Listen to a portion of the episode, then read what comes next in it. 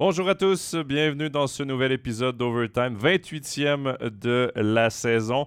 Avant-dernier également de cette longue saison d'Overtime, puisque c'est la dernière semaine officiellement du calendrier de National League, parce qu'on connaîtra soit demain, soit jeudi euh, le nouveau champion de National League. À ma droite, Jean-Philippe Presselwenger. Salut Jean-Philippe. Salut Jonathan, bonjour à tous. Jean-Philippe, quelle belle finale on, a. Ouais, c'est pas mal, hein. On, avait, on, s'extasiait un peu la saison dernière en se disant Waouh, Zurich Zouk, c'est magnifique, c'est extraordinaire, quel niveau, quelle intensité. Alors, c'est pareil, c'est tout aussi bien. En plus, c'est deux clubs euh, de notre côté de la Suisse, donc ça va bien. Ouais, en non, non, c'est très bien. Il y a un peu moins, de, on va dire, de, de, gros chocs euh, physiques, on va dire. Les gens finissent un peu moins les mises en échec euh, lors de Zurich Zouk. Ça fait plaisir quand même. C'est vrai hein, que Genève a compris peut-être que contre Bienne, oui, l'aspect physique est important, mais c'est peut-être pas non plus la seule clé. À quoi qu'il en soit, on va revenir euh, sur les actes 3, 4 et 5 euh, de cette finale, puisque lors du dernier overtime, on avait eu le temps de revenir sur les deux premiers actes de cette finale. Salutations également à ceux à qui nous ont rejoints dans le chat. Il y a déjà Roland, Didier, euh, Quentin, Kevin et Anthony qui nous saluent. On vous salue en retour et on vous invite évidemment à nous poser vos questions dans le chat tout au long de l'émission. Évidemment, pour ceux qui ne pourront pas passer euh, l'heure du dîner avec nous, on vous invite à nous euh, suivre sur nos euh, différentes plateformes pour voir ou réécouter cette émission, que ce soit sur Facebook, YouTube, Apple Podcasts, Spotify ou SoundCloud. Voilà, donc tout est dit. On est prêt à revenir sur ces premiers actes et on va commencer avec une question qu'on a reçue euh, sur Instagram avant le début euh, de l'émission. C'est Gilles qui nous posait la question par rapport à la pénalité de méconduite pour le match qui a été décerné à Marco Morer lors de l'acte 3. C'est seulement 20 minutes et il demandait pourquoi il n'y a pas de 5 minutes euh, qui ont été données à Marco Morer. L'explication est, simple, jean Oui, elle est assez simple. C'est qu'il n'a pas pris 5 plus match. Il a été renvoyé directement au vestiaire pour un comportement euh, antisportif envers les officiels. Il a dit des mots qu'il ne devrait pas dire. Ça a été rapporté à M. Cherry qu'il a directement envoyé au vestiaire et du coup, pas de euh, power play dans cette situation-là. Voilà, donc euh, ça explique euh, pourquoi il n'y avait pas de 5 minutes, donc d'avantage numérique sur le jeu. Morer qui va retrouver euh, le, jeu lors du prochain match, puisque c'était sa deuxième méconduite de match. On va revenir tout d'abord, Jean-Philippe, sur l'acte 3. Il y a eu un geste qui a fait énormément réagir. Mhm. C'est la mise en échec de Roger Carrère, mise en échec à la tête de Tino Kessler. Pas de pénalité sur le jeu. Je peux vivre avec jugement de l'arbitre qui est convaincu que c'est un full body contact, ne veut pas donner une pénalité pour rien selon son jugement qui lui est full body contact, je peux vivre avec, avec ça. Mais qu'il n'y ait pas d'enquête, d'ouverte? Non. Qu'il n'y ait pas d'explication. Évidemment, il n'y aura pas d'enquête, pas d'explication de la Ligue. Voilà. Ça, je vis un peu moins bien avec. Alors moi, je suis même pas content avec, euh, avec les outils qu'on a à disposition parce que évidemment, il y a le risque de dire on donne 5 minutes, on va voir et on revient, on est obligé de donner deux même s'il n'y a rien. Mais dans la configuration des choses, quand il y a encore un juge de ligne qui dit à l'arbitre principal hey, il faudrait aller voir et que l'arbitre principal refuse d'aller voir la vidéo, alors ok, c'est un bon arbitre, hein, Lemlin qui est, qui est, sûr de lui, mais, mais quand même, quoi, là, allez voir, quoi. Parce qu'il aurait très bien vu, et Stéphane l'a aussi euh, décortiqué en studio, il a très bien vu que le point d'impact est à la tête.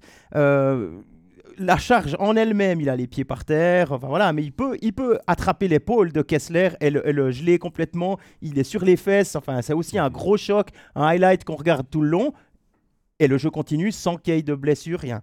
Là, choc à la tête, et c'est, on peut pas dire que c'est un full body contact, c'est impossible premier point de contact, on le voit très bien. D'ailleurs, Stéphane l'a très bien analysé sur, euh, sur la tablette. Euh, c'est un, choc à la tête. Je, je, m'explique mal comment la Ligue peut aller revoir un coup de canne de Montréal et mhm. pas aller revoir une, charge à la tête. Et je veux pas minimiser le coup de canne de Montréal, mais euh, c'est encore deux poids. J'ai l'impression que c'est deux poids, deux mesures, ou même plus que ça, parce que tu as le, coup de canne, on retourne en première ronde, là, Michal Jordan avec son coup de canne sur la tête de, de Gross, qui est par terre sans casque, même pas d'ouverture d'enquête, rien du tout. Ouais. Euh, ouvre au moins une enquête et va voir, absolument. appelle le joueur. En NHL, ils font beaucoup ça, un call avec le joueur pour avoir un peu ses explications aussi. Je trouve qu'il y aurait tellement plus à avoir à faire. Et, Fabien, pour ceux qui n'ont pas vu le studio, réécoutez le studio du match, euh, du match 4. Fabien Guignard, qui était sur notre plateau, l'explique très bien. C'est aussi la sécurité des joueurs. À un moment donné, euh, c'est aussi pour protéger tes joueurs, la santé de tes joueurs. Puis euh, Et ça, c'est un gros manque Et puis, il y, a- il y a une chose qu'on a entendue, c'était Laurent Meunier qui était sur le plateau le- le- ce soir-là et qui disait, ouais, il s'est mis dans une situation compliquée. Alors effectivement, il reçoit le puck de derrière, il se retourne, il peut s'attendre à être frappé, oui, mais il n'a pas la tête en bas, c'est pas un, le- un junior, c'est pas comparable à ce qu'on a pu voir avec, euh, euh, il y, a, il y a- il des années avec euh, Heinz qui punit Yossi, Roman Yossi euh, qui jouait alors avec Berne. Euh, C'est pas comme ça. Euh, il est vraiment, il tourne sa tête, il a la tête levée, il a fini son contrôle de puck, il est prêt pour relancer et il, il voit pas arriver le train. Alors, ok, il est vulnérable, oui, on peut le frapper ailleurs qu'à la tête et, ça fait tout aussi mal. En plus, ça va le, séparer du puck, la même chose. Euh, Voilà. Je- Oui, il faut savoir ce qu'on veut. Tu raison. Pour revenir sur ce qu'a dit euh, Fabien, la sécurité des joueurs, on met ça en avant tout le temps, tout le temps, tout le temps. Résultat des courses, qui est-ce qui doit être garant de ça? Les arbitres et la Ligue. Il y a un, ch- un choc à la tête et, on le voit très bien sur les images. Donc personne ne peut dire que c'est pas un choc à la tête. Bon, maintenant, honnêtement, ça sert plus à rien de polémiquer, ça changera plus rien. Au final, dans cette, euh, cette partie-là, bien a gagné, ce qui a aussi peut-être un peu calmé tout le monde. Voilà, heureusement Kessler a pu jouer le match suivant, il n'y a pas de commotion, etc. Il y a un peu de chance là derrière, tant mieux, tant mieux. Pour revenir, parce que tu parles des, des propos euh, sur le plateau euh, de Laurent Meunier, même parce que moi je faisais le déplacement, était co-commentateur pour l'acte 4, et même lui, sa première réaction, c'est je ne comprends pas pourquoi il n'est pas suspendu. Je me serais attendu à le voir au moins un match. Ouais, ouais. Et, et, euh, bon, c'est son- Alors oui, mais, mais, mais on peut se dire aussi, on peut beaucoup parler de l'arbitrage et c'est normal, tout est focalisé sur ce match-là, il n'y a plus qu'un match, tout le monde Mhm. regarde ça et, euh, et, et ça va vite, vraiment vite, hein, parce que les deux équipes ont de la vitesse. euh, Genève a encore du poids, de l'expérience, un peu plus que Bienne. Euh, et le truc de Maurer, on doit le voir, il y a, quatre perdus sur la glace. Je veux dire, ok, le puck est pas du tout là, mais ça, on doit voir, ça se passe quand même devant le but de, de. Euh, après, cette charge-là qu'on ne va pas revoir, ça fait déjà deux, choses où potentiellement Bien aurait pu jouer à 5, à 5 contre 4. Que ce soit 5 minutes incompressibles ou 2 minutes si on estime que finalement, ouais, c'est la poisse, euh, charge à la tête, mais 2 minutes, non, ce sera probablement, ça aurait été 5. Donc, euh, Bien doit aussi faire le, a aussi fait le travail de dire, ok, bon ben euh, voilà, c'est comme ça, on doit accepter, on peut plus rien changer. Il faut gagner autrement.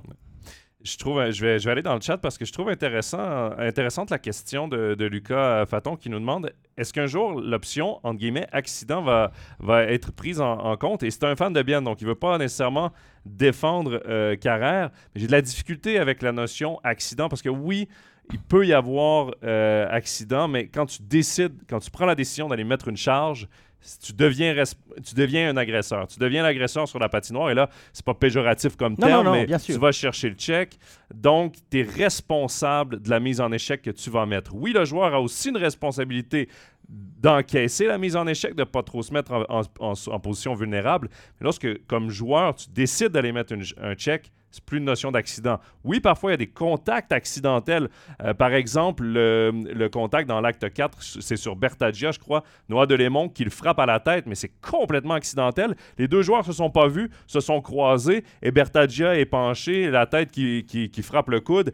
Là, on a la notion d'accident. Parfait. Bertagia Kunzley, Bertagia qui, fait, euh, qui se protège un petit peu en faisant un, un espèce de reverse check avec son dos. Au même moment ça où frappe, voilà, se penche. se baisse, Ouais, ça, ça le frappe à la tête, il n'y a pas d'intention, c'est pas un check, enfin voilà. c'est ça. Euh, Oui, ça existe, mais ce cas-là, il n'entre pas dans cette situation. Non, ce cas-là, euh, Carrère s'est mis dans la position de l'agresseur pour la mise en échec, donc il a la responsabilité de tout faire en son pouvoir pour ne pas frapper le joueur au niveau de la tête.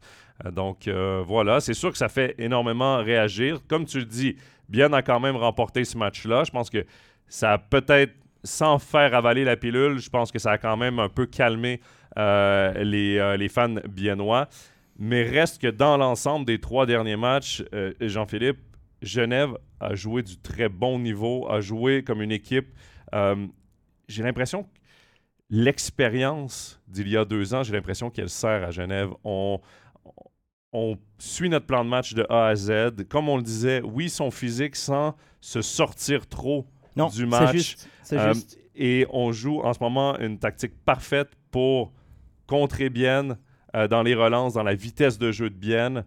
Et, et Bien fait du bon travail défensif parce que oui, euh, bon, le 7 à 1, on peut dire que c'est une erreur de parcours, je pense, pour euh, la Ouais, c'est surtout un deuxième tir catastrophique. Exactement, Ouais. mais sinon pour le reste, le reste des matchs, ça se joue. euh, c'est Non, non, les, les équipes se valent. Je suis d'accord que l'expérience côté Genevois peut être, euh, être importante, euh, notamment cette finale 2021 perdue contre, contre Zoug. Mais encore une fois, euh, il n'y avait, pas la même- il y avait pas la même équipe en face.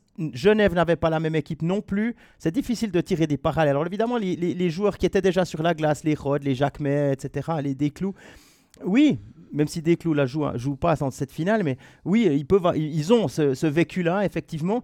Euh, mais je suis pas sûr qu'il faille tirer trop de parallèles parce que bien est une équipe tellement différente quand on voit à Zoug euh, ce qu'était capable d'aller faire Kovar Ouais. pour sortir Tom Ernest du jeu. Ben, maintenant, même si Tom Ernest est un peu sorti du jeu, un peu plus discret, ben, il y a Vatanen, il y a Le Coultre qui a encore pris du, euh, galon, qui est, encore plus confiant, qui est, fantastique depuis qu'il est revenu de sa, blessure, là, de manière un peu surprenante. Tant mieux pour lui, tant mieux pour Genève. Mais euh, et c'est vrai que de l'autre côté, ben, Bien aussi, Bien aussi suit son plan de match. Euh, c'est encore, je crois que c'était dans un article en, Suisse alémanique où, le journaliste et Oliver David, l'assistant coach, expliquaient nous, on a un plan. On a un plan de jeu, on a un plan A. Si ça marche pas, on a un plan B. Si ça, ça arrive, on, est, on, est, on l'a planifié, on sait ce qui va se passer. Ça nous enlève une pression et on suit ce plan. Quoi qu'il arrive, on, se fait confiance. On fait confiance aux gens qui sont là. Et on joue, on a décidé de jouer à quatre lignes, donc on va pas changer ça. Bah, finalement, c'est Stamfli qui marque en, en prolongation. Hein. Voilà, donc euh, il y a des choses comme ça qui fonctionnent. Après, il y a des choses qui fonctionnent pas. Le, le plan de sortir Olofsson pour Sheehan, est-ce que c'était le bon plan? Oui, non. Est-ce que le naufrage est plutôt collectif et, que et ça, ça aurait pas changé grand-chose? Olofsson n'était pas extraordinaire non plus. Il travaillait beaucoup, il a eu des shoots. Il n'était pas décisif. Riley Sheehan, à sa défense, je vais me faire l'avocat du diable, quand on regarde les statistiques de ce match-là, euh, il a 17 minutes de jeu, un assist sur le seul goal, celui de Lucas Ischier. C'est le seul joueur qui a un différentiel plus ou moins positif du côté de Bienne. Quand on regarde euh, Kunsley, Brunner, c'est moins 5. Euh, donc ce trio-là, Ah, ça a été... Kunti et Brunner. Kunti, oui. Euh, ça a été très compliqué pour ce trio-là. Donc, je pense que Ri- Riley Sheehan peut amener euh, quelque chose. Est-ce qu'il peut amener ce qu'Olofsson amène? Pas du tout.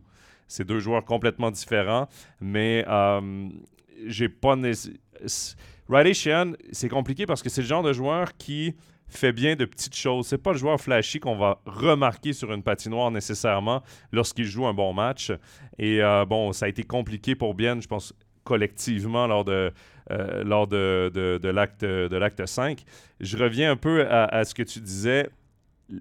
Par expérience, je parlais surtout de l'attitude des joueurs en finale. Euh, les joueurs célèbrent, saluent le public, remercient le public pour s'être Mhm. déplacé, pour avoir mis le feu à la patinoire des Vernets. Euh, mais Ouais, Kobe Bryant, quoi. C'est On- pas fini, on n'a rien fait. on, a va s'asseoir ouais. et on pense déjà au suivant, au match suivant. On se, on se reconcentre tout de suite. Euh, Gauthier Desclous, évidemment, joue le rôle de second violon euh, dans cette finale, dans une bonne partie de ses playoffs. Mais j'étais sur la patinoire lorsque les joueurs faisaient leur entrée. Et euh, bon, évidemment, tu as l'annonceur maison qui est sur la patinoire et qui nomme les joueurs pour que le public réponde. Et, j'étais à côté de Gauthier Desclous. Il criait littéralement après l'annonceur maison pour qu'il mette encore plus d'émotion dans chaque nom de joueur. Il voulait qu'il y ait énormément d'émotion dans cette arrivée des joueurs. Et, et d'ailleurs, on l'a senti à la patinoire des Vernets, il y avait, il y avait énormément d'ambiance. Mhm. Je J'ai croisé euh, Jeff Scarantino, le chef de presse de, de Genève, pendant le match. Il a dit Je n'ai jamais vu la patinoire des Vernets, ou ça fait tellement longtemps que j'ai pas vu la patinoire des Vernets euh, comme ça. Il y a vraiment quelque chose en ce moment qui se passe à Genève. Donc, bien, on a beaucoup vanté la profondeur de leur effectif. Genève également. En ce moment, j'ai l'impression que le quatrième bloc de Genève est supérieur au quatrième bloc de Bienne. Et c'est peut-être, en ce moment, peut-être ce qui pourrait expliquer la différence parce que le quatrième bloc, Genevois, on doit en parler. C'est Bertaggia. Pouliot, Ça fonctionne très c'est bien. là. l'histoire des deux derniers Ouais, matchs. ouais, absolument. Deux buts, euh, deux buts dans chaque match.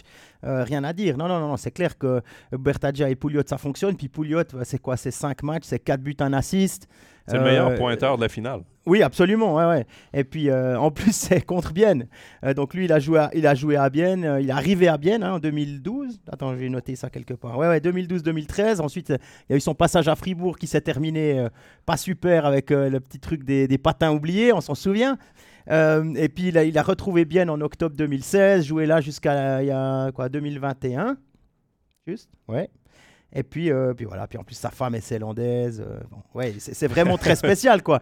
Et donc, euh, ouais, effectivement, Pouliot est en feu. Quand on, quand on arrive à museler. Mais on le savait, ça. On le savait au début de, au début de la finale, on l'a dit.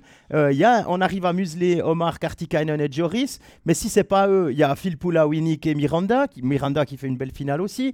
Euh, et puis, si jamais les deux sont bien muselés par les, les, les lignes biennoises, bah, il y a encore euh, cette ligne-là. Puis il y a encore la ligne de Rod avec Richard, qui est le top scorer des playoffs. Donc, il y a vraiment on avait le seul petit doute qu'on avait, c'était peut-être Robert Mayer. On se disait, hmm, euh, la, constance, des fois, c'est pas son fort fort, mais finalement, ben, il tient le fort puis, euh, comme il faut. parce que les gardiens de Bienne font du bon job. OK, on enlève l'acte 5, on va le mettre de côté. Les gardiens de Bienne font un solide job. Robert Mayer fait un excellent job. En ce moment, Robert Mayer est supérieur à euh, Harry Sateri. Le match remporté à Bienne de Van Pottelberg. C'est lui qui a été le gardien dominant de ce match-là. Moi, personnellement, j'aurais aimé le revoir partant le mhm. match suivant. On a décidé d'y aller avec euh, Sateri, qui n'a pas connu un mauvais match en soi, l'acte 4. C'est pas de sa faute, évidemment, la défaite. Mais euh, en ce moment, Maillère est juste. Il a été supérieur à Genoni.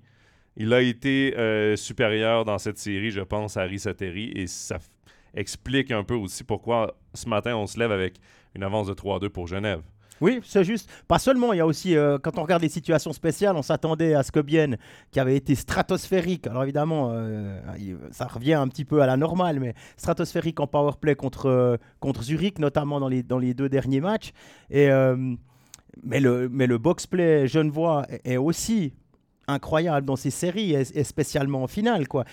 extrêmement agressif mais juste à la limite. Donc ça c'est aussi l'expérience des Winnick euh, même mhm. Miranda qui fait aussi un bon job. Euh, donc euh, agressif ils arrivent pour l'instant pas à trouver la solution. Et quand ils la trouvent eh ben c'est Sheehan qui est à côté du poteau seul qui a le temps qui aurait eu le temps de se retourner. On se souvient là je crois que c'est encore je sais plus le score. Je crois que c'est je crois que c'est encore dans le premier tiers. Oui il me semble que c'est dans le premier tiers. Et, et il fait la passe instinctivement dans le, dans le slot alors qu'il aurait pu tenter sa chance. Et, peut-être que si c'est un autre joueur, si c'est un Olofsson, et eh ben, peut-être qu'il shoot. Enfin, voilà. Ça fait beaucoup de si, on va dire. Pour l'instant, effectivement, c'est 3-2. Et puis, euh, si on s'attarde pas trop sur le 7 à 1, et puis à part ça, pour revenir sur euh, l'attitude des joueurs dont tu parlais tout à l'heure, il euh, y a Yann Cadieux qui a vraiment essayé de tout calmer, d'éteindre toute l'euphorie après ce 7 à 1. Il aurait préféré gagner 1-0 en, en, prolongation et puis, et puis pas qu'il y ait cette ultra domination qui pourrait entrer dans la tête. Alors, des supporters, ça c'est sûr, ça y est. En tout cas, les gens qui ont des billets juste pour la finale et qui n'ont pas suivi toute la saison, je veux bien croire qu'eux, ils sont complètement euphorique. Par contre, euh, les gens qui ont l'habitude de suivre le club et les gens à l'intérieur du club, proche de l'équipe, etc., eux, je suis persuadé qu'ils ont vraiment les pieds sur terre et qu'ils vont attaquer ce, match 6 euh, demain soir à Bienne euh, avec, avec tout le sérieux et puis il n'y aura pas d'arrogance, mais pas de... ils se surestiment pas, ils vont pas là-bas en se disant bah, on a déjà gagné une fois à Bienne, on leur a mis 7 à 1, ça, ça va aller. Aucune chance. Non, et c'est ça, je suis convaincu Yann Cadieux, comme tu le dis, a ramené tout le monde sur Terre. C'est important de le faire parce que quand tu gagnes par un, score comme ça, c'est soit que tu réveilles la bête de l'autre côté. C'est ça. Ou soit. Puis là, en plus, tu joues à l'étranger, donc à l'extérieur. Donc, euh, les dix premières minutes à Bienne, faut que Genève Servette s'attende à avoir une vraie tornade. Euh, oui. la patinoire va être en feu. Euh, les Biennois vont vouloir se venger, évidemment. Donc, ce sera de calmer l'équipe adverse, de calmer la foule le plus possible pour recommencer petit à petit. Parce que si ça recommence comme, euh, comme l'autre match avec les buts de Brunner et puis c'était qui le deuxième euh, Offert et Brunner, là, euh, coup sur coup, Carrère avait pu répondre. Je crois que c'était Carrère le 2-1. Ou bien? Euh, C'était Miranda. Miranda, le ouais. 2. Ah oui, c'était le, le tir sur réception, la, la petite passe de Phil Poula, là, c'est juste. Et là, le- si ça part comme ça, effectivement, ça va être compliqué. Ça va être compliqué. Bon, après, il y a toujours un match 7. Mais euh, d'ailleurs, euh, on ne serait pas contre un match 7. hein. Ça, pour nous, ça nous ferait Faire plaisir. durer le plaisir, c'est Ouais. encore mieux. Il y avait une bonne question, ouais. euh, tu l'as noté, Jean-Philippe, je te laisse la lire. Ouais, alors c'est Roland qui nous demande que pensez-vous du troisième but validé pour le GSHC lors de l'acte 5, donc le 3 à 0. Euh, pour moi, même fan du GSHC, c'est no goal si on se réfère au match 1 et 3, pas de ligne de conduite du côté des arbitres, désolé. Désolé, surtout les Biennois qui sont désolés. hein, mais- Ben, je, je suis pas, euh, honnêtement, euh, pas en désaccord avec, euh, avec ça. On était au match. évidemment, il y avait le studio en patinoire. Quand j'ai croisé Doug Boulanger, quand j'ai croisé Stéphane Rochette, juste avant qu'ils reprennent l'antenne pour la deuxième pause, les deux m'ont posé la question pour toi, c'est un bon but ou un mauvais but? J'ai dit pour moi, c'est ce- ça devrait être refusé. Les deux avaient un peu le même avis. En fait, rendu là, c'est de l'interprétation. Le call sur la patinoire, c'était que le but était validé. Et Non. Ah oui, le Oui, but validé, ouais, pardon. sur- ouais, le call des arbitres, ouais, ouais, le call effectivement. des arbitres. Et, et, euh, bon, c'est une question de jugement, c'est la fameuse zone grise. Euh, eux ont, ont préféré, avaient pas ce qu'il fallait selon eux pour renverser la décision. Et c'est là où ça devient un peu. euh, je sais pas un jour si on va y arriver, mais par exemple en NHL, tu as les arbitres sur la patinoire qui donnent Ah, le puis il y a room Et qui est on- plus y a- loin, ouais. il y a- exactement. Il y a, y y des juges qui analysent froidement, sans avoir pris de décision, sans rien, Mhm. est-ce que le but est validé ou non. Ça éviterait peut-être d'avoir ce genre de. Ouais, il n'y a pas la pression de la foule, il n'y a pas la pression de mince. Qu'est-ce qui- qu'est-ce qui va se passer? Il n'y a pas de game management là-dedans. ouais. Et ça enlève peut-être l'appréciation d'un arbitre versus l'autre ou le jugement d'un arbitre versus l'autre. On y va plus avec une ligue de conduite de la ligue, je sais pas. Mais je sais pas, toi, ce que tu en Ah, penses quand moi, tu revois ce, ce but-là? Euh, moi, je pense. euh, alors, en live, j'aurais dit non. Parce qu'on voit Artikainen qui entre entre le défenseur et le, et le gardien dans la peinture. Les deux patins sont dedans, il n'y a rien à dire. Il touche le gardien. Après, il faut savoir, si c'est un défenseur qui l'envoie là-dedans, euh, là c'était Forster en l'occurrence, si c'est le check de Forster qui pousse Artikainen clairement contre le gardien, pas de problème, c'est la faute du défenseur, but, but accordé. Mais quand on va voir la vidéo et que toute l'année, tout le monde dit, vous avez vu, impossible à le bouger, 106 kilos, tellement fort sur ses patins. Et c'est vrai. Et tout à coup, alors là, c'est- Forster qui l'envoie dans son gardien. Non, Euh, on regarde, il y a un, geste de Forster avec la canne qui le pousse là au niveau du, numéro, c'est correct. Les patins d'Artikainen ne bougent pas, il n'y a pas de changement de direction, il n'y a rien. Il touche le gardien dans la peinture et on, on accorde le goal. Euh, C'est pour ça que j'ai eu de la peine à comprendre. Donc il est imbougeable, sauf là. Ouais. Alors là, là oui. euh, Mais après le match, on m'a rappelé que lors, de euh, le- lors des premiers matchs là, contre Lugano, il y a eu le goal de Daniel Carr qui avait été validé. Il est poussé par un défenseur de Genève. Il entre dans le bleu. Évidemment, hein, il était, il était en- sur la patinoire. Il était détendu tout son long.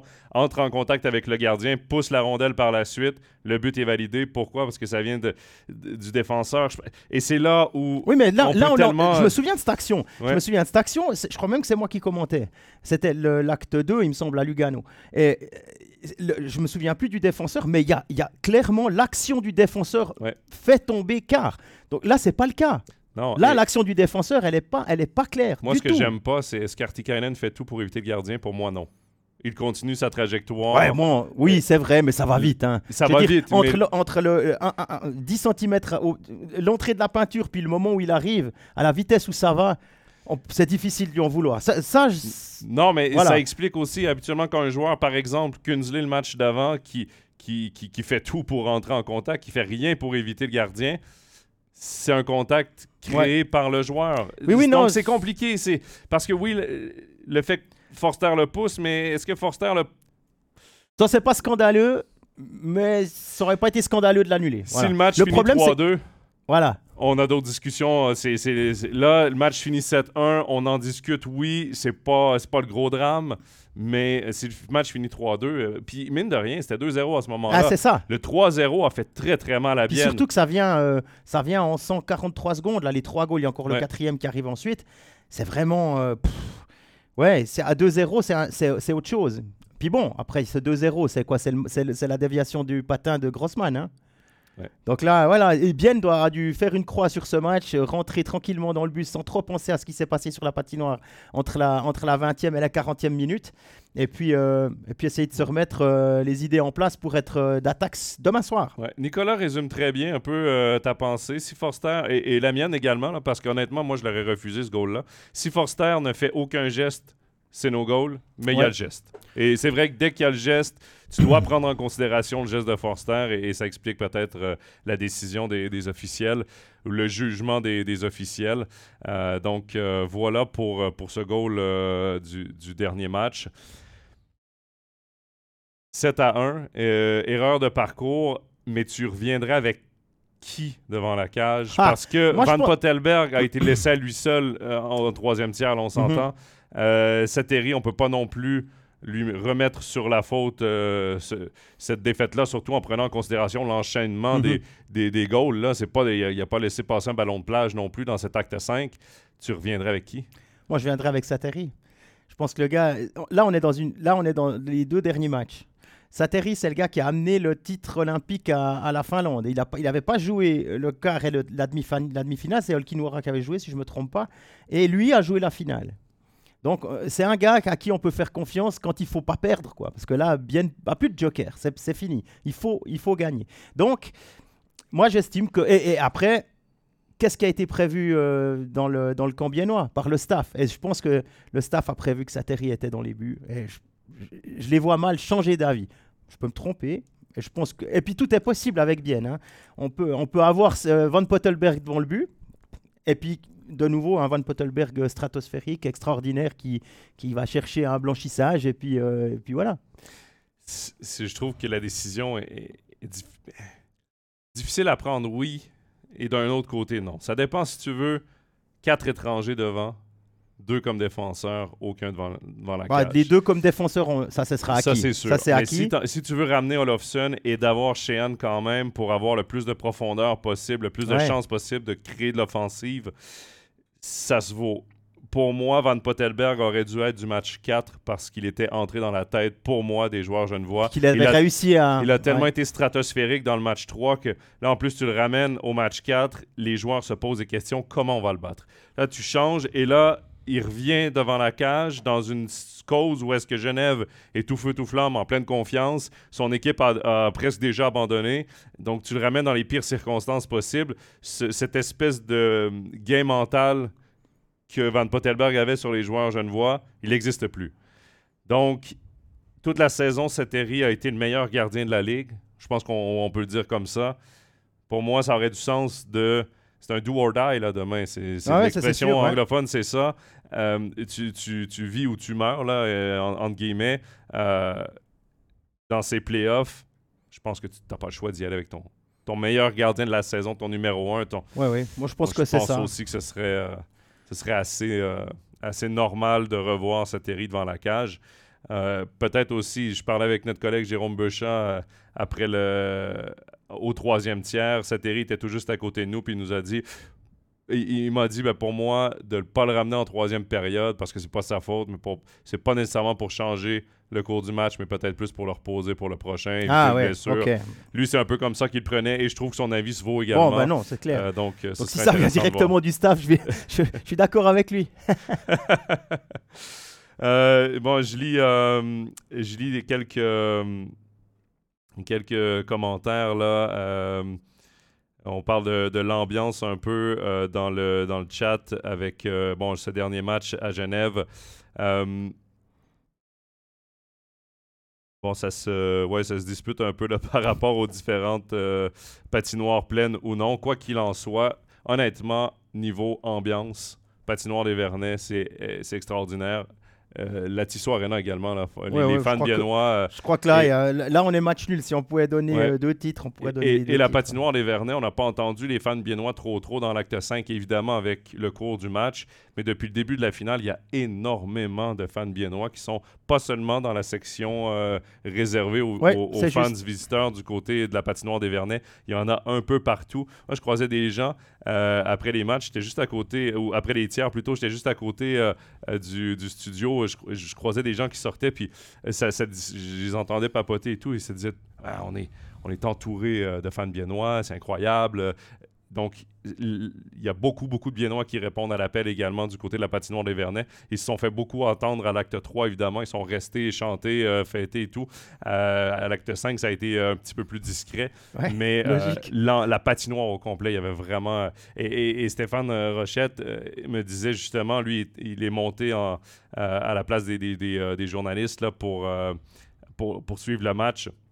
Et il disait, mais les fans sont, comme ça, ils sont tendus. Il y a vraiment, on, le ressent, la tension. Et c'est vrai qu'en ce moment, il y, a, vraiment deux euh, groupes de fans, en ce moment, deux villes qui vibrent euh, à leur équipe, qui veulent aller chercher ce premier titre roman. Et ça se ressent également. Oui, oui, c'est vrai, 40 ans d'attente pour bien. Hein, on se souvient, c'est 78, 80, 83. et puis bah, Genève, c'est pas encore arrivé depuis la, remontée en, National League en, 2002 et puis tout le travail qui a été effectué d'abord par Max Orley, puis ensuite euh, euh, par la suite pour, euh, par notamment Marc Gauchi qui a monté une équipe capable d'aller au bout. Ouais, il y, a Tristan qui dit les fans biennois ont, ont chanté jusqu'à la fin. C'est vrai que honnêtement, ils ont chanté jusqu'à la fin, mais ils sont, euh, sont, quand même plus fait entendre dans l'acte 3. Il y a Jérôme qui nous demande Vous pensez quoi des, joueurs suisses de Genève Servette Carrère, Miranda, Bertagia euh, ben, je vais commencer avec Bertagia. Je ne m'en cacherai pas. Je pense à l'image d'un peu tout le monde. J'ai été déçu de sa saison. Euh, même quand il a été mis, les rares fois qu'il a été mis dans des dispositions positives, je trouvais qu'il n'amenait pas d'upside, qu'il n'amenait pas ce pourquoi on l'a signé, sa vitesse, son, le potentiel offensif qu'il a. Et en finale, honnêtement, je, vois un Bertagia complètement différent, 100% différent, impliqué à chacune de ses présences. En échec avant, il dérange. Il utilise très bien sa vitesse. On l'a vu d'ailleurs sur les deux goals de Pouliot à l'acte 4. Mhm. C'est lui qui, euh, qui, accepte la passe de carrière, qui rentre en territoire adverse et en zone neutre avec beaucoup, beaucoup de vitesse. Et, je pense que ça surprend un peu parce que le quatrième bloc de Bienne a un peu moins de vitesse. Donc, euh, Bertagia profite beaucoup de cet avantage-là. J'aime beaucoup ce que je vois de lui. Et cette Moi, je, le connaissais, oui, de Lugano, mais c'était pas nécessairement le joueur sur lequel j'avais les yeux rivés. Mais euh, je comprends mieux cette signature avec ce qui, nous, ce qui donne à Genève Servette en, en finale. Ouais, ben c'est le moment, hein, vu le, Ça a été long. le, salaire, le salaire et puis les 50 contrats. On attendait un Bertagia qu'on voit maintenant. Et, euh, parce que si je pense que ça aurait été un des reproches qu'on aurait pu faire à, à Marc Gauchi si Bertagia n'était pas, était pas sorti de sa coquille hein, euh, dans cette finale. Alors là, évidemment, on se dit, ah ben tiens, euh, finalement, ça vaut la peine de payer ça pour, pour un ailier de quatrième bloc, parce que ben, il fait la différence dans cette situation-là. Après, si on, on tu as parlé de Bertagia, là, on va parler de Carrère et puis de... De, de Miranda. Carrère, c'est un gars qui joue maintenant depuis quelques quasiment toute la saison à côté de Tom Ernest. Donc, un, t'apprends, mais il, faut le talent à la, base pour apprendre et puis être le duo, euh, euh, créer ce duo. Tom Ernest jouait avant avec, euh, avec Jacques May. donc voilà, défenseur droitier, zurichois, qui, a, qui, a, qui a fêté le titre sans beaucoup jouer en 2018 et qui, prend de la, qui a pris de la bouteille au fur et à mesure des, des saisons du côté de Genève. On a cru en lui, on, continue, on l'a prolongé. Il était sur les tabelles de plusieurs autres clubs. Donc euh, on voit qu'il a un rôle vraiment important. Et, quand on revient à ce qui s'est passé avec Kessler, ben, on se dit que s'il n'avait pas joué, peut-être qu'il y aurait eu quelque chose de différent. On ne le saura jamais. Et puis pour Miranda, Miranda, le premier qui m'avait euh, parlé du potentiel de, Marco Miranda, c'était Patrick Fischer. Patrick Fischer, une fois à une réunion de l'équipe de Suisse jeune, euh, on était tous, c'était la première fois que Miranda avait été euh, appelé dans ce prospect camp là. On, on s'était, journaliste, on se disait mais Miranda, sérieusement, pourquoi, pourquoi maintenant, etc. Il a dit, tu verras, power forward, la vitesse et buteur. Ben, alors évidemment, buteur, c'est encore pas tout à fait ça, mais il apprend son métier avec Phil Poula, Triple Gold Club, et puis euh, Winnick qui a 700 matchs de NHL.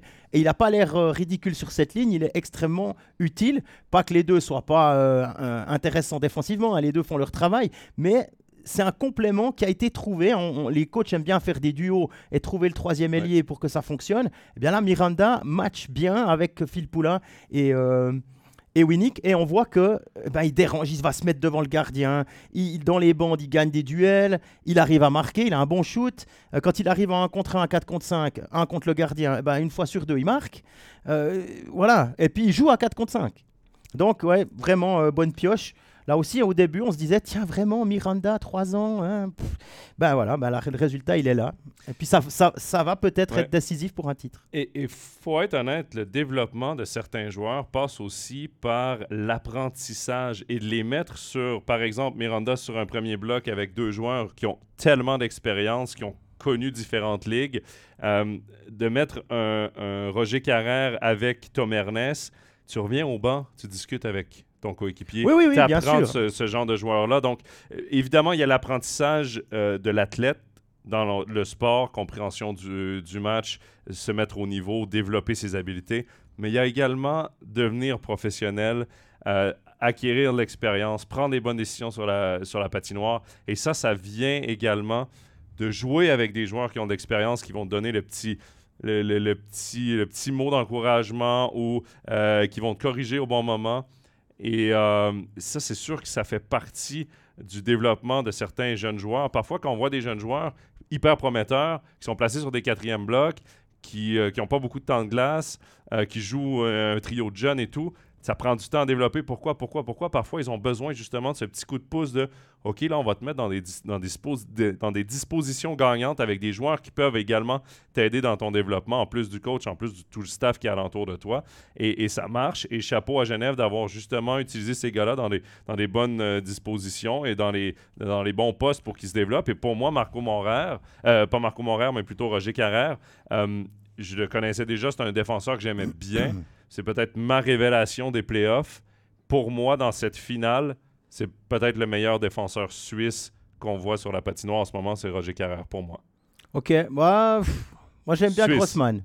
J'aime bien Grossman. Il fait pas de bruit, mais il est, il est diablement efficace. Il n'a pas eu de chance sur ce 2 à 0. Et puis là, on parle, beaucoup de, on parle beaucoup de Genève et de Carrère parce que la question portait sur eux. Mais euh, typiquement, ce qui se passe à Bienne avec un Noah Delémont, par exemple, c'est exactement la même chose. Et il est assis dans le vestiaire biennois à côté de Beat Forster. Et c'est Beat Forster qui a ce rôle, justement, dont tu parlais, de, de, de, pas seulement de dire, ben, alors oui, place-toi un peu comme ça, faire partager les expériences et aussi, ben voilà, tout, tout ce qui est. Euh, euh, Beat Forster, à son âge, il a toujours euh, un physique assez impressionnant. Quoi. Il tient toujours. Alors, il y a un peu moins de vitesse, mais on l'a vu que tout à coup, s'il veut y aller, il, y va. Il n'était pas loin de faire un coast-to-coast là, en, demi-finale contre Zurich. Et euh, ouais, justement, ça, ça fonctionne. Je suis d'accord avec toi. Euh, typiquement, Tom Ernest avec Carrère. Et puis, Carrère est de 98, je crois, Delémont doit être de 2002, si je ne me trompe pas. Et euh, du coup, il y a encore un petit, un petit moment, il y a encore une différence entre les deux. Ils n'ont pas tout à fait le même profil non plus, mais on a vu que quand euh, Noah Delémont avait dû remplacer Yannick Radgeb sur le premier powerplay durant deux minutes, il a joué les deux minutes et il a, il a vraiment il a tenu le, il a tenu le choc. Quoi. C'était, tout à fait correct. Ouais, euh, c'est vrai que Noah Delémont, c'est un, un, jeune dont on parle peu, mais chaque fois que je le vois sur la patinoire, il amène un petit quelque chose. C'est vraiment un défenseur prometteur qui serait intéressant à suivre dans son développement. Il est patient comme joueur. Euh, suit le plan de, de Bien. Évidemment, il aimerait avoir plus, comme n'importe quel joueur, mais il accepte son rôle. Et, et, quelle expérience pour un gars de si jeune de jouer une finale comme ça. Euh, euh, c'est une très grande expérience. Et pour revenir à Beat Forster, j'en parlais euh, quand on avait fait le talk avec Laurent Meunier et avec Robin Leblanc, deux joueurs qui connaissent bien Forster. Et je pense que c'est Robin Leblanc, il disait c'est un des joueurs qui frappait le plus dur dans la ligue. C'est un ah joueur, c'est un bloc de glace que tu ne peux pas tasser. Et, et, oui, c'est sûr qu'il a ralenti, mais reste que physiquement, euh, pour son âge, euh, il, tient encore la route. Il y a, d'ailleurs une anecdote là-dessus, c'est l'année où il fait le titre avec Zurich, il a fait cinq titres avec Davos, et l'année où il fait le titre avec Zurich, il est non, non, seulement le défenseur qui marque le plus de buts, je crois que c'était en 2008, si je ne me trompe pas, 16 buts, et bien c'est aussi le joueur le plus pénalisé de toute l'équipe des TDC Lions et de la saison avec 147 minutes de pénalité. Donc, ouais, ça m'étonne pas que les deux anciens joueurs disent ça. Euh, il y a une question de Gaëtan dans le chat qui nous demande que pensez-vous de la communication de Genève Servette? Ils ont battu une équipe pour aller chercher le titre euh, sans claironner que c'était l'objectif. Euh, c'était une fausse modestie où, où on essayait de protéger les joueurs contre une trop grosse pression. Alors, est-ce qu'on a déjà vu une équipe dire cette année on a l'équipe pour le titre avant le début de la saison? Non, mais alors il y, y a, une différence entre ce que disaient les joueurs et ce que, disent, ce que disait le club. Et finalement, le club euh, pour Genève, pour l'histoire, au début des playoffs, ça ne veut pas dire qu'on ne va pas chercher le titre. Donc, euh, je veux dire, tu fais toute la saison régulière en tête, tu peux pas après arriver euh, et puis dire non, on verra, c'est déjà bien, on va déjà aller en demi-finale. Non, ça va pas. C'est impossible. Tout le monde parle de titre à ce moment-là. Et puis, même déjà décembre, janvier, comme ça, on discutait, ben, on dit maintenant, est-ce que c'est pas la, bonne année? En off, les joueurs ne pouvaient pas dire, on est, on est là pour, pour, pour sortir en quart. Personne disait ça. Et avec, avec les joueurs, les leaders qu'il y a dans cette équipe-là, on parle de Phil Poula, on parle de Tom Ernest, Vatanen, des gars comme ça au niveau des étrangers. Maintenant, il y a Richard qui est qui fait enfin les playoffs dont on attend, euh, qu'on attend de lui. Et, et ça suffira peut-être même pas pour aller en équipe de Suisse au mondial, mais ça, c'est autre chose, une autre discussion. Mais, mais là, il est incroyable, il est investi, il a été à la limite, il est peut-être allé au-delà de la limite qu- quand il s'agissait de jouer contre Lugano. Euh, et, peut-être il a flirté avec la limite dans les premiers, euh, les premiers échanges avec Gaëtan Haas quand il est allé lui prendre sa grille et tout ça. Là, c'était là, c'était au-delà. Mais maintenant, quand il, à 4 contre 5, il est, il est chiant à jouer, il récupère des pucks, il, il- il travaille comme un, comme, un, comme un chien, il prend des blocs, enfin, il bloque des shoots. vraiment, ce genre de gars, ouais. Mais quand tu as, quand as cet effectif-là, que tu payes, je veux dire, l'argent, au final, l'argent que tu investis dans un club, dans une équipe, souvent, euh, ça- ça- il y a- au bout d'un moment, il y a un, un résultat. C'est pas possible autrement. Mhm. Hein, et puis, s'il y avait toujours Davos, Zurich, euh, etc., Berne, euh, tout devant, ben, c'est pas pour rien. C'était aussi les plus gros budgets de, de la Ligue. Là, on parle de monter à 20 millions pour Bienne. Et puis, euh, et puis Genève, je sais pas à combien ils sont euh, de tête. Mais quand tu regardes ce, qui- ce que tu as sur le quatrième bloc, au-delà de Smirnov, ce qui doit, qui doit être euh, dans les plus bas salaires de, de l'équipe, euh, Marc-Antoine Pouliot, il n'est pas venu pour, euh, pour coller des affiches, hein, ok Et puis, euh, puis Bertaggia, on sait qu'il est, il est pas très loin du demi-million par année sur 5 ans. Donc, quand tu as ça dans ton quatrième bloc, qui sait qui met 500 000 pour un ailier de quatrième bloc? Il n'y en a pas grand. Il y en a, ça a l'air d'être une spécialité euh, lémanique, un peu. Non, mais en même temps, tu bâtis une équipe, tu sais que tu vas avoir une équipe compétitive. Je pense que euh, Genève Servette était conscient aussi au début de la saison de quel genre d'équipe ils allaient avoir. Euh, les dirigeants ont bâti cette équipe-là pour avoir une équipe gagnante, oui. Euh, dans n'importe quel sport, on sait qu'il peut avoir des ouvertures, des fenêtres, mais jamais moi j'ai entendu une équipe au début de la saison dire nous on y va pour le titre. Au début des playoffs dire nous on y va pour le titre. C'est certain que l'objectif va être de se rendre le plus loin possible. Au début de saison, je suis d'accord. Mais- Au début de saison, je suis d'accord. On a une bonne équipe. On va voir ce qu'on peut faire. Parce qu'il y a eu des creux, il y a eu des moments de doute, etc. Je suis d'accord. Oui. Mais souviens-toi, la fin de saison passée, saison, fin de saison régulière passée, au moment où on a passé de Patrick Aymon à, à- Yann Cadieux, il y a eu le premier match euh, perdu contre Zoug. Et ensuite, ça a été une machine inarrêtable où ils ont pu engranger de la confiance, des automatismes. Et il manquait encore peut-être le truc, euh, on va dire le, dernier petit truc euh, qui aurait pu faire du bien en playoff. Mais enfin, ça s'est arrêté avant contre Lugano parce que voilà, il y avait beaucoup à rattraper. Mais avec cette expérience-là, la finale perdue en 2021, il y a vraiment tout qui est mis en place pour, euh, pour, pour aller au bout. Alors, qu'on ne le dise pas en début de saison, je comprends. On va déjà aller en playoff. Mais après, je veux dire, euh, voilà. Tout Eh, peut tellement se passer. Après, moi, c'est plus l'attitude des joueurs. Je pense qu'à l'externe, tu peux pas le dire. Tu, tu te mets une pression énorme. Je prends par exemple, Oui. pour ceux qui suivent la NHL, le gardien de Toronto qui va dire avant le début de la série Nous, on a la meilleure équipe de la ligue. Point barre. Euh, Ouais. Tu te mets une pression énorme.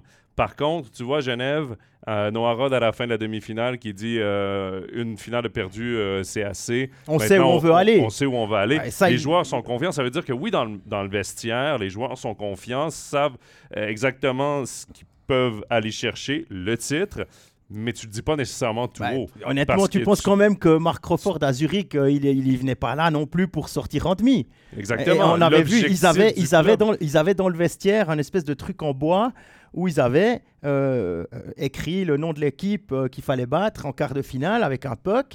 Puis ensuite, le HCBN était là, il y avait la place pour un deuxième puck, puis il y avait un pu- un- la place pour un troisième puck Ouais. euh, avec euh, finale. Et, mais et comme- chaque comme- équipe, je pense. Comme équipe, tu peux pas avoir comme objectif, comme équipe, comme athlète, le quart de finale. Tous Non, les ben athlètes ont, ont pour objectif de gagner. Par contre, ce que tu dis aux médias, ce que tu dis euh, là, tu peux pas te mettre, tu peux pas trop t'avancer. Il faut toujours que tu restes un peu sur une réserve parce que, à un moment donné aussi, euh, tu te mets une cible dans le dos si tu commences à faire dès, le premier jour de playoff, dès la mi-saison ou dès le premier jour de la saison. Nous, c'est le titre ou rien. c'est l'objectif top 6 maintenant avec la nouvelle objectif formule. top 6, c'est façon de dire, ben, écoute, nous, on veut être performant, on veut participer au playoff, mais à l'interne, euh, j'ai peut-être moins entendu ce message à Bienne. J'ai l'impression que quand ils ont atteint la finale, c'était déjà l'objectif était déjà atteint. Pas nécessairement pour les athlètes, mais on était déjà peut-être sans être surpris, mais déjà satisfait d'être rendu là. À Genève, on n'était même pas satisfait d'être rendu en finale. Moi, c'est un peu le feeling que j'ai. Et, peut-être que ça explique pourquoi en ce moment j'ai l'impression que euh, les, les, les Genevois sont dans un, un monde parallèle où est-ce que c'est la victoire, c'est le prochain match, c'est prochaine présence et tout. Et, ils sont mhm. vraiment dans un, mental en ce moment très fort. Euh, qui, qui, pourrait expliquer une éventuelle victoire, mais parlons pas trop vite parce que tout peut changer tellement Ah ouais, ça c'est sûr, ça c'est sûr. Ça repart à 0-0. Euh, y a, euh, je parlais des budgets tout à l'heure, effectivement, si, il faut encore que, tu peux mettre des, individualités ensemble, il faut encore que ça fonctionne. Il faut que la mayonnaise prenne et tout ça. Et là, des deux côtés, ça fonctionne. On a des, des coachs, des staffs, des, des, leaders qui font le nécessaire pour que, on a vraiment deux équipes vraiment, équipes, vraiment, c'est des vraies équipes. C'est pas un collectif d'individualités, euh, même si elles ont tout le talent du monde. C'est vraiment deux équipes et ça se ressent et c'est très agréable à voir, à voir jouer. Oui, oui. Puis, euh, tu sais, on parle évidemment Genève est en avant 3-2, avec, surtout avec le dernier match.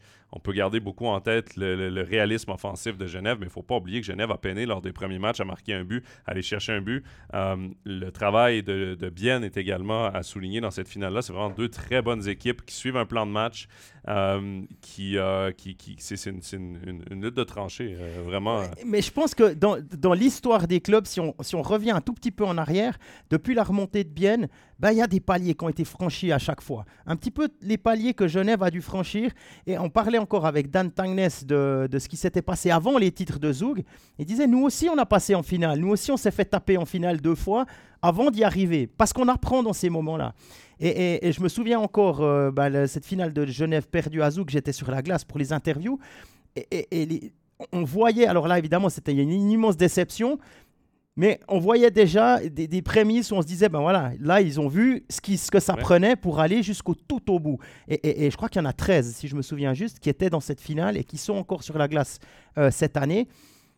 Et, ça, ça compte. Et, cette, cette expérience-là, Bien est en train de l'emmagasiner en battant Berne, parce que ce n'était pas arrivé encore dans l'histoire de Bienne, dans l'histoire des playoffs, de battre Berne en playoffs, c'était jamais arrivé pour Bienne. Ce signadien-là a été brisé. Ensuite, passer en demi-finale. Et là, il y a quelque chose qui s'est passé contre Zurich. Tout a roulé pour eux, 46% de power play ou 42% mhm. de jouer, 46 je crois. Un truc invraisemblable, balayer Zurich, personne n'aurait pensé à ça. Donc évidemment, une confiance supplémentaire. Et peut-être peut-être que le truc qui manque encore, c'est... Je ne vais pas dire qu'il faut perdre une fois pour gagner, parce que peut-être ce que je dis, euh, tout le monde dira après Solvenger, il est à côté de la plaque. Regardez, on a gagné en 7 matchs à Genève. Pourquoi pas? C'est possible. Mais je, pense que vraiment, ces, étapes en tant qu'organisation, bien doit encore les, passer. Ils ont six ans de retard, je crois, par rapport à Genève dans la Ligue. Ben voilà, ça, compte. On a parlé du budget, on a parlé de, ce genre de choses. Ça viendra. Si, ça continue, si on continue de, se faire confiance, de travailler avec des gens qui ont les pieds sur terre, Steinegger, Villard, euh, Tormanen, euh, avec des étrangers qui jouent pour l'équipe, je pense que ça peut bien aller. Et d'où l'importance parfois de garder ton noyau. Euh, par exemple, là, tu parles de Bienne, tu vois. Euh, Bienne, c'est le même noyau que la saison dernière, c'est le même noyau que l'autre saison d'avant, euh, avec Gaëtan Haas en plus, là, par rapport à il y a deux ans. Mais on garde le même noyau, donc on apprend ensemble, le collectif apprend. Genève, 13 joueurs qui étaient là il y a deux ans, on apprend, le collectif a appris. quand tu vois des équipes, par exemple, bon, évidemment, c'est on va en parler après du CP Berne, mais on est dans un. Mhm. dans un ouais, des cycles. Dans un cycle, une fin de cycle et un début de cycle du côté de Berne. Mais on voit que même si on arrive avec de très bons joueurs, comme par exemple c'était le cas cette année du côté de Berne, ben, de, tu dois recréer ton noyau, tu dois apprendre à gagner en, avec ton nouveau noyau. Et c'est vraiment un cycle. En ce moment, Genève est au haut du cycle. Peut-être que le cycle va se terminer si beaucoup de joueurs partent la saison prochaine. Évidemment, avec Tom Ernest, tout ça, il y aura un petit changement quand même. S'il y a Lenström à la place, je crois qu'on en parle vraiment bien. Hein.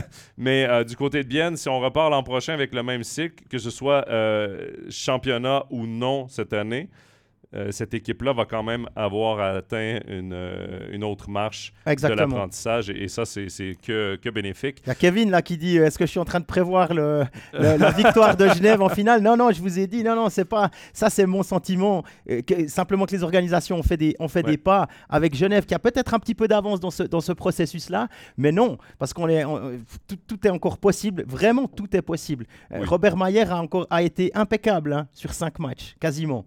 Donc, euh, d'habitude, on dit toujours qu'il en fait une. Alors, s'il en fait une, ben voilà, on sait jamais. J'espère pour lui que. C'est vrai que ça peut changer une série. Une, erreur peut, peut, tout changer euh, à ce stade-ci euh, de la saison. Ben justement, Jean-Philippe, avant de, de, passer à la fin de cette émission, on va quand même parler d'un événement de l'actualité qui a retenu notre attention la dernière semaine, je pense même le, le dernier week-end, et on va parler du CP Berne.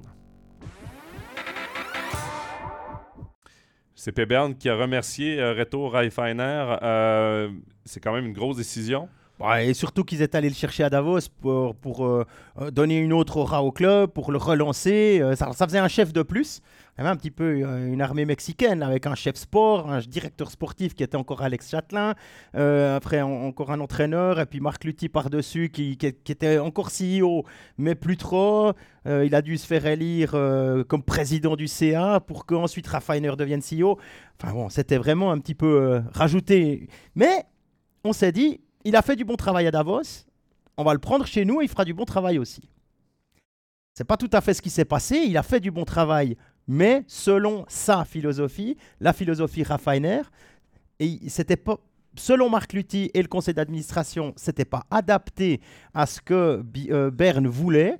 Et bah voilà, en plus, les résultats sportifs en demi-teinte ont forcément pas, euh, ont forcément pas servi les, euh, les, intérêts du Grison, qui bah voilà, se retrouve maintenant libre, si on veut bien. En tout cas, libéré. Moi, moi, ce que j'aime pas euh, des dernières années du CP Bern, parce que oui, là, je viens de parler du changement de joueur, du changement de noyau dans l'équipe. Il y a tellement eu de mouvements de personnel. Les entraîneurs, directeurs sportifs. Euh, euh, il y a eu Florence Schilling aussi qui était là euh, plus comme coup de pub qu'autre chose. Mhm. Elle a été là une saison remerciée. Raifiner, c'est quoi C'est deux Il est arrivé en 2021, ouais. Donc deux saisons remerciées. Et là, sa chance, sa chance. Le, leadership de cette équipe-là, c'est reste que le leadership, c'est une pyramide. Donc ça commence d'en haut, les dirigeants, et ensuite le CA et tous les directeurs sportifs, et, et ainsi de suite. Et ça descend jusqu'aux joueurs. Là, c'est compliqué parce que ton leadership change année après année. Euh, et, pour moi, ben, après, euh, les raisons euh, appartiennent au CP Bern pour retour à FNR. Je pense que aussi, il y a peut-être. Bon, les résultats sur la patinoire ont, certainement été décevants parce que le CP Bern, les années COVID, on avait, décidé de de ne pas trop investir et d'accepter d'avoir des saisons plus compliquées pour remettre toute la gomme cette saison ça n'a pas fonctionné. Peut-être que ça explique aussi pourquoi on n'a pas été patient envers Reto Reifeiner. Mais, euh, bah, là, les divergences de vue, c'était sur la, les visions, la vision euh, que, le club doit avoir de sa place au sein du hockey suisse. Sur la scène du hockey suisse, Berne doit. Voilà. Raffiner voulait du temps, voulait reconstruire gentiment, et je pense que Marc Lutti était un peu impatient. Ce qui est terrible, c'est que Marc Lutti, de 98 à 2022, il était euh, CEO. 2021 parce qu'il a fallu un peu jouer, créer un nouveau poste pour qu'il puisse être élu. Enfin voilà, euh, qui, ça lui donne le temps d'être élu pour libérer la place de directeur. Euh, de 98 à 2022, là, il passe une année comme président du club, président du conseil d'administration. Et bam, il revient, et c'est pas par intérim, il avait quitté pour des raisons de santé, parce que voilà, ça allait plus. C'est pas, c'est, pas euh, comme en intérim, il vient vraiment là pour euh, reprendre sa place, redonner au CP Berne ce que seulement Marc Lutti peut donner au CP Berne. On verra. Il y a beaucoup de changements. On a vu que Tevez ne euh, va pas être prolongé, Goloubeff non plus. Euh, Et là, on parle de Martin Ferk qui, qui aurait signé l'étranger, le, tchèque. Le tchèque, FRK, il hein, n'y a pas de. Bon, il avait joué dans la LHJMQ. Là. Je sais qu'au Québec, c'était Martin Ferk. C'est comme ça qu'il Non, non, on le dira comme ça. C'était juste pour. Euh, pas que vous cherchiez F-E-R-K sur euh, Elite Procès. Il manque quelques, quelques voyelles, là, mais bon. mais je trouve intéressant ce que Quentin dit dans le chat. Ouais, ouais, j'ai aussi vu passer ça, effectivement. que, que, Tristan Chervet, là, depuis qu'il a signé son contrat de 8 ans, il a connu trois PDG, quatre directeurs sportifs 4 ou 5 coachs. Il y a du roulement. C'est euh, un siège éjectable du côté euh, du CP Berne, mais bon, ce sera intéressant de voir euh, l'été que passera la direction du, CP Berne. Alors, Andrew Ebet reste. Ça, Au moins, ça, ça ne change pas. Il y aura un nouveau coach. On ne sait encore pas, on sait encore pas dans quelle direction ça va, ça va aller. Réjoui de voir. Ouais. ne sera pas prolongé non plus. Ah ben voilà, je parlais de Karunen. Euh, Lucas Faton qui nous demande est-ce qu'on va devoir revoir la politique des gardiens à Berne, sous-entendu euh, prendre un gardien étranger. Euh, Manzato a été prolongé. Vutriche est déjà là, ils veulent l'en faire le prochain Burer, le prochain Tosio. À voir. Il y avait eu la possibilité. Ils avaient joué avec Karunen une année, ils avaient joué avec Stepanek aussi pour aller chercher le titre, si je ne me, si je me trompe pas. On verra. C'est une possibilité. Ça voudrait dire qu'on se priverait d'un... Mais si on regarde, à part Genève, euh, en demi-finale, euh, Bienne a Sateri, Zurich avait, euh, avait Rubets, et puis Zug a Genoni. Alors ok, Zug et, Zug et Genève étaient les deux... Mais après Lugano, il y avait Koskinen qui a été incroyable en série, qui était, qui était plus que euh, plus qu'en dessous des attentes durant la saison régulière, mais qui en série a vraiment montré pourquoi il était là. On a vu Cloton faire une première saison dans l'élite extraordinaire euh, par rapport à, ça, et ils avaient Metzola dans les buts. Alors, je ne fais pas le lien simplement, il y a d'autres choses, mhm. mais voilà, il y a même Metzola dans les buts on peut, on peut encore prendre d'autres exemples. Euh, Langnau, par exemple, qui a fait confiance à Boltzhauser et Charlin, ça s'est pas bien passé. Ajoie, qui a fait confiance à Wolf et Chacho, voilà, après, il y a Ajoie, ils étaient encore en, phase de, construction. Euh, Ambry, Juvonen a fait un énorme bien, malgré la, bonne saison de, Benjamin Coins. Mais Juvonen, en fin de saison dernière déjà, et cette saison encore, a permis à Ambry de, de jouer le top 8 encore longtemps, quoi. enfin top 10 encore longtemps avant la fin. Quoi. Donc peut-être qu'à Berne, on décidera d'aller chercher un gardien étranger, c'est possible. Oui, surtout que, bon, Manzato, euh, pas la même carrière évidemment, mais je prends un peu l'exemple de Simon Ritz cette saison qui a accepté d'être deuxième une partie de la saison, troisième l'autre. Il était bien conscient. D'ailleurs, il était en interview. Euh, vous pouvez euh, euh, voir son interview sur nos différents réseaux sociaux. Il suit l'équipe en ce moment comme troisième gardien, deuxième lorsque Seteri est tassé au, au, profit d'un sixième patineur étranger. Sinon, il est en tribune peut-être qu'on va décider de faire ça. On, peut se poser la question est-ce qu'à Fribourg, on va aussi aller dans cette direction euh, avec, euh, avec un Reto Berra qui vieillit, peut-être pour lui donner un peu moins de matchs pour le, préserver pour les playoffs. C'est plein de questions qu'on peut se poser, mais euh, il y, a beaucoup d'équipes qui en ce moment ont deux bons ou un grand gardien suisse qui vont peut-être se poser des questions. OK, qu'est-ce qu'on fait? Est-ce qu'on en engage un, une police d'assurance étrangère devant la cage, que tu n'es pas obligé de mettre tous les matchs? Mais qui peut venir te sauver en, temps et lieu, peut-être. Euh, euh, à, Fribourg, il y a Delarose, Sorensen, euh, Guido, Gunderson. Euh, son nom m'échappe, le défenseur suédois. Ouais, ouais faudrait que je. Bergström, non, je sais plus, je me souviens plus là de tête. Mais le défenseur suédois qui arrive pour remplacer Vaigno, ça fait déjà 5, ça voudrait dire que le sixième ce serait un gardien? Ou sixième, ou tu t'en as sept, puis... Euh, non, mais c'est Parce que Desharnais et Rask sont plus là, mais il y a peut-être encore... Euh, bah voilà, il y a, y a, une, une place sûre. Deux peut-être, avoir le mhm. budget. Il y a eu des bonnes entrées hein, du côté de, la BCF Borgman, merci à Gaëtan. Merci, Borgman, voilà, pas Bergström. Extra, ouais. Donc voilà, ça, euh, on verra. On verra. La retraite de Berra, euh, là, c'est Quentin qui demande est-ce que Fribourg va-t-il, va-t-il se tourner vers un gardien étranger à la retraite de Reto Berra Reto Berra, encore un an de contrat. Euh, est-ce que ce sera la retraite après? Je ne sais pas. Ça dépend de son dos un peu cette saison. Et puis, et puis il y a un Ludovic Weber peut-être qui, qui aurait envie de d'éventuellement revenir à la maison. On sait, on connaît la politique de, de Fribourg-Gotteron pour faire jouer des Fribourgeois à Fribourg. Pour le moment, ça n'a pas permis d'aller plus loin qu'une finale, enfin plusieurs finales. Euh, mais ça commence à dater un petit peu, et puis euh, peut-être qu'il va falloir euh, revenir, revoir cette, cette position. On n'est pas là. On a encore le temps. On discutera de ça en début de saison prochaine. C'est de la belle musique d'avenir, mais euh, on va terminer quand même cet overtime. On vous remercie. Vous avez été nombreux à nous euh, écrire, à discuter dans le chat. Merci beaucoup de toujours rester également euh, très poli dans le chat. C'est apprécié. On vous donne les rendez-vous donc mardi, studio dès 19h30 sur MySports 1 et sur Léman Bleu pour l'acte 6 de la grande finale entre Genève et Bienne. Et si besoin, Match 7, ce sera jeudi studio en patinoire du côté de Genève, comme ce fut le cas lors de l'acte 5. Également à 19h30 sur MySports 1 et euh, sur euh, l'aimant bleu également ben, pour les autres rendez-vous de hockey. euh, il y a toujours le championnat du monde U18. Il y a les playoffs de NHL à suivre également sur nos chaînes. Donc, restez abonnés à nos différentes plateformes puisque sur les réseaux sociaux, on donne donc tous les rendez-vous hockey euh, des prochaines semaines et même lorsque la National League sera finie. Jean-Philippe, merci beaucoup pour cette heure de Ah, lunch. de rien, c'était sympa. Ouais, Hein? et on se redonne le rendez-vous mardi prochain, si je ne me trompe pas. On va faire un petit, euh, un petit récapitulatif de cette saison 2022-2023 pour Overtime. Bonne fin de journée, bonne semaine, bye bye. Ciao.